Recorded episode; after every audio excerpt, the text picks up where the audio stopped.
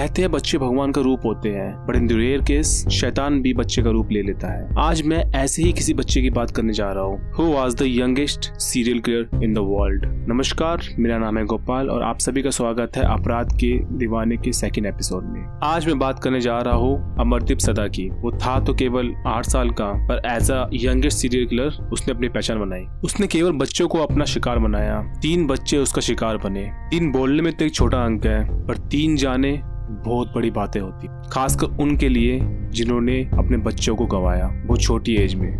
अमरदीप का जन्म बिहार के एक दलित परिवार में हुआ। उसका बचपन बहुत नॉर्मल था, जैसे आम बच्चों का होता है। बट धीरे धीरे he was turning into a psychopath psychopath क्या होता है? साइकोपैथ मीन्स मनोरोग। साइकोलॉजिस्ट के हिसाब से अगर कोई बच्चा जिसकी उम्र आठ, नौ या दस साल हो, और उसके अंदर अगर एग्रेशन ज़्यादा हो वॉयलेंट ज़्यादा हो, या लैक ऑफ़ एम्पथी हो उसके अंदर इमोशनलेस हो so these are the symptoms which define someone as a psychopath मनोरोगी एक बीमारी है और बचपन से ही ये किसी के अंदर उसकी झलक दिखना शुरू हो जाता है। और उस टाइम किसी को ऐसा नहीं पता था, जो बच्चों साथ खेलता था, किसी को ऐसा नहीं लगता था कि हाँ बड़ा होकर he will be a serial killer Amardeep के पिता मजदूर थे और घर की फाइनेंशियल हालत अच्छी नहीं थी। सो अमरदीप को भी छोटी उम्र में ही मजदूरी में लगा दिया गया। कुछ लोगों का ये मानना है कि इसकी वजह से अमरदीप ऐसा हुआ। उनका मानना था कि छोटी उम्र में काम करने की वजह से और घर में अच्छा खाना ना मिलना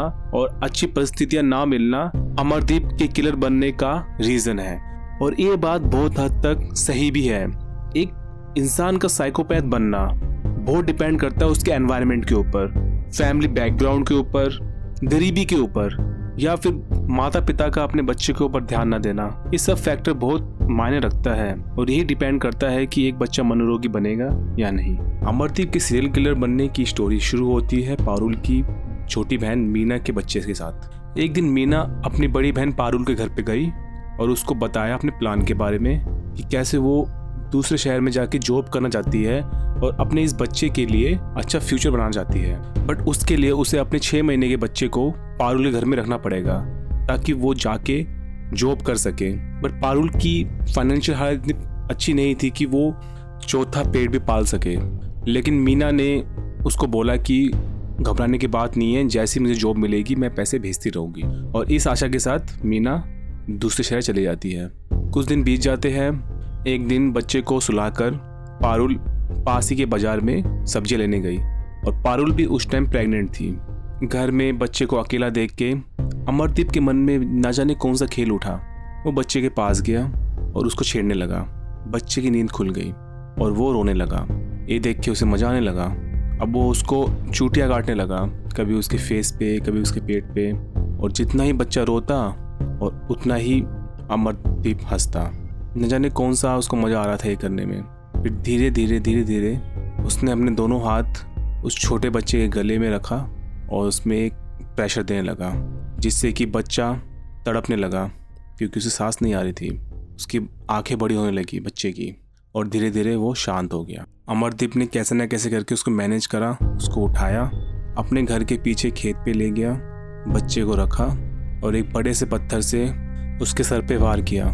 बच्चा पहले ही मर चुका था, पर फिर भी अमरदीप ने उसको पत्थर से ही मारा। उसके बाद उसने मिट्टी को खोदा और उसके अंदर बॉडी दबा के वापसी घर आ गया। पारुल जब घर पर आई उसने देखा बच्चा नहीं है। उसने अमरदीप से पूछा कि बच्चा कहाँ है? अमरदीप ने हँसते हुए बोला, बच्चे को तो मार दिया। ये सुन के पारुल के हाथ पैर ठंडे हो गए और सब्ज़ी का जो थैली उसने पकड़ी थी, वो हाथ से छूट गई उसके। उसने फिर से पूछा कि, बेटा, भाई कहाँ है? ये मज़ाक मत करो, मुझे ले चलो, भाई कहाँ पर है, उसके पास ले चलो मुझे। अमरदीप राज़ी हो गया। अमरदीप घर के पीछे के खेत पे ले ले गया और जहाँ पर उसने उस बच्चे को गाड़ा था, वहाँ दिखा दिया। पारुल कुछ देर के लिए वहीं पर ही बैठ गई because she was in shock उसके बाद उसने हिम्मत बनाई और मिट्टी खोदने लगी। थोड़ी देर खोदने के बाद उसने देखा कि अमरदीप सही बोल रहा था, उसने बच्चे को मार दिया। क्योंकि बच्चे का फटा हुआ सर पारुल देख चुकी थी। रात में जब अमरदीप के पिता आए, बलराम, पारुल ने उनको ये बताया, बलराम के पैरों से ज़मीन खिसक चुकी थी। उसने अमरदीप को मारा।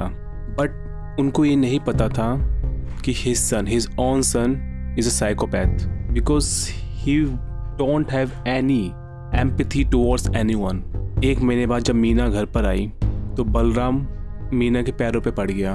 उससे माफ़ी मांगने लगा।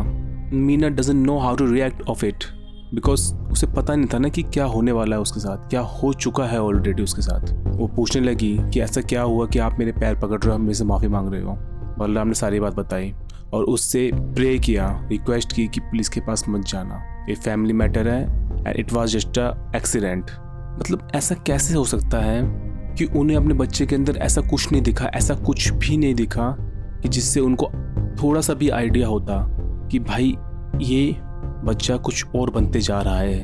बट कहते हैं ना कि माँ बाप से बढ़कर बढ़कर सेल्फिश कोई नहीं हो सकता इस दुनिया में। उन्हें अपने बच्चे को ही बचाना था बस खाली। उन्होंने मीना से रिक्वेस्ट करी और I don't know what was the reason Meena accepted it अब कुछ भी रीज़न हो सकते हैं।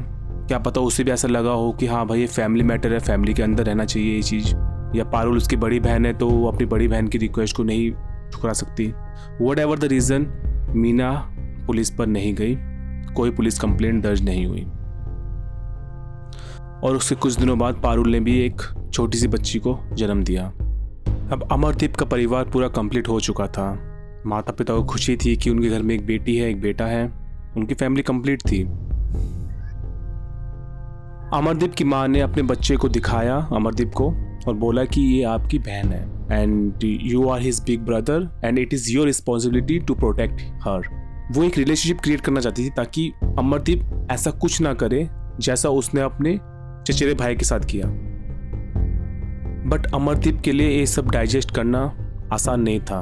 वो ये समझ नहीं पा रहा था कि ये कौन अजनबी है जो उनके घर में आ गया। पारुल का ये कहना था कि अमरदीप कई कई दिन तक अपनी छोटी बहन को देखता रहता था और स्माइल करता था, मुस्कुराता था। पारुल ने ये समझा कि अच्छा है कि वो अपनी बहन को प्यार करता है। But it wasn't a love Amardeep की पहली किलिंग के आठ महीने बाद, एक रोज अमरदीप की माँ अपनी बेटी को लेके दोपहर को सो रही थी। अमरदीप ने अपनी बहन को देखा, उसकी बहन ने भी उसको देखा and it was a familiar face she was seeing and she was smiling और अमरदीप भी उसको देख के मुस्कुरा रहा था। फिर उसने वो किया जिसकी उससे उम्मीद थी। उसने अपनी बहन का गला घोट दिया और उसको मार दिया। जब अमरदीप की माँ उठी, उसने अपनी बिच्ची को देखा, जो कि ठंडी पड़ चुकी थी। तो उसने अमरदीप से चिल्ला के पूछा, तूने अपनी बहन को मारा है? अमरदीप ने स्माइल किया और अपना सिर हिलाया। बलराम और पारुल की जैसे दुनिया से ही उजड़ गई थी। बलराम बार बार अमरदीप को मार रहा था और उससे पूछ रहा था कि तूने क्यों मारा अपनी बहन को? और अमरदीप का एक ही जवाब था, ऐसे ही ऐसे ही. पड़ोसियों तक ये खबर पहुँची और उन्होंने राय दी कि आपको पुलिस के पास जाना चाहिए और इसकी रिपोर्ट करानी चाहिए। बट बलराम के पिता ने बोला कि ये फैमिली मैटर है और रिक्वेस्ट करी कि आप सब कोई भी पुलिस को ये बात मत बताना और बात वहीं पर ही ख़त्म कर दी। बट यहाँ पर एक बात है जो कि पारुल और बलराम समझ चुके थे। ये उनका कर्मा ही था जो वापसी उनके पास आया। अगर मीना के बच्चे के मरने के बाद वो पुलिस में इस चीज़ की रिपोर्ट लिखाते तो शायद उनकी बेटियाँ ज़िंदा होती। अमरदीप के पकड़े जाने के बाद जब उसका साइको एनालिसिस हुआ तो ये बात सामने आई कि अमरदीप एक सेडिस्ट था और उसको एक प्लेजर मिलता था, एक मज़ा मिलता था दूसरों को चोट पहुँचाने पर। अमरदीप ने अगली किलिंग चुनचुन देवी की बेटी खुशबू की की, जो कि आठ साल की थी। चुनचुन देवी एक वर्किंग वुमन थी, और अपने बच्चे को कहीं रखने की वजह उसने प्राइमरी स्कूल में सुनाना सही समझा। बट जो वो काम से वापसी आई तो उसने देखा कि उसकी बेटी गायब है। वो रोने लगी, चिल्लाने लगी। पड़ोसियों को पता था कि किसके पास जाना है। अमरदीप का पास्ट पहले से सबको होल्ड करता था। वो उसके घर गए, अमरदीप से पूछा उसने बिल्कुल आसानी से विदाउट एनी रिमोर्स उसने बोला कि हाँ मैंने मारा है खुशबू को। और वो जहाँ पर खुशबू को उसने गाड़ा था, वहाँ लेकर भी गया। अब सभी पड़ोसियों का दिमाग खनका और उन्होंने बलराम और पारुल की एक ना मानी और सीधा पुलिस के पास जाना सही समझा और उन्होंने ऐसा ही करा, उन्होंने अमरदीप को पुलिस को सौंप दिया। चुन चुन देवी चिल्ला चिल्ला के यही बोल रही थी कि तुम्हारी वजह से आज मेरी बेटी मरी है। अगर तुमने उस टाइम इसको पुलिस के हवाले कर दिया होता तो आज मेरी बेटी ज़िंदा होती। धर्मपाल के पास कुछ जवाब ही नहीं था। बस वो हाथ खड़े करके उनसे माफ़ी मांग सकता था और रो सकता था, जो कि उसने किया। पुलिस ने जब अमरदीप से पूछताछ करना चाहा तो अमरदीप ने बोला कि मुझे बिस्किट खाने हैं। उसके लिए बिस्किट लाए गए। बिस्किट खाते खाते उसने सब कुछ बताया पुलिस वालों को और वो सुन के उन सब की हालत ख़राब हो गई।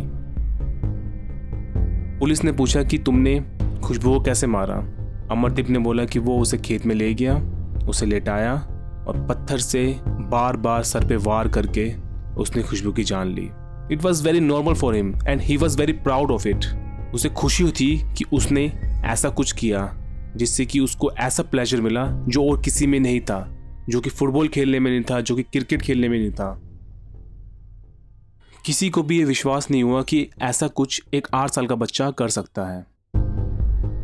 सैकेट्रिस्ट ने अमरदीप का इवेल्युएशन किया और ये रिज़ल्ट निकला कि अमरदीप कंडक्ट डिसऑर्डर्स की बीमारी से जूझ रहा है, जिसका सीधा सीधा मतलब होता है कि वो बच्चा जिसके अंदर इमोशन नहीं हो और वो बड़ों की बात को ना माने और उसको ये ना पता हो कि कौन कौन सी चीज़ सही है और कौन सी गलत।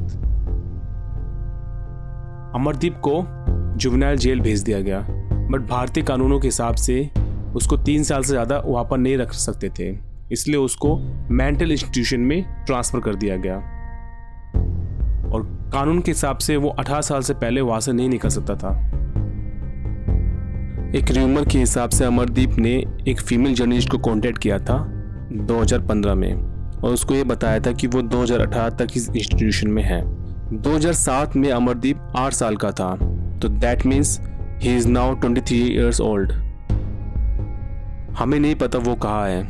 But I pray to God that wherever he is he is doing a good deed and he is doing well for the society and he is a good person now because if not our society is in danger that's it for today guys thank you for listening this podcast if you like the podcast please subscribe my channel and until then take care of your family and have a happy life goodbye I'll see you on the next podcast.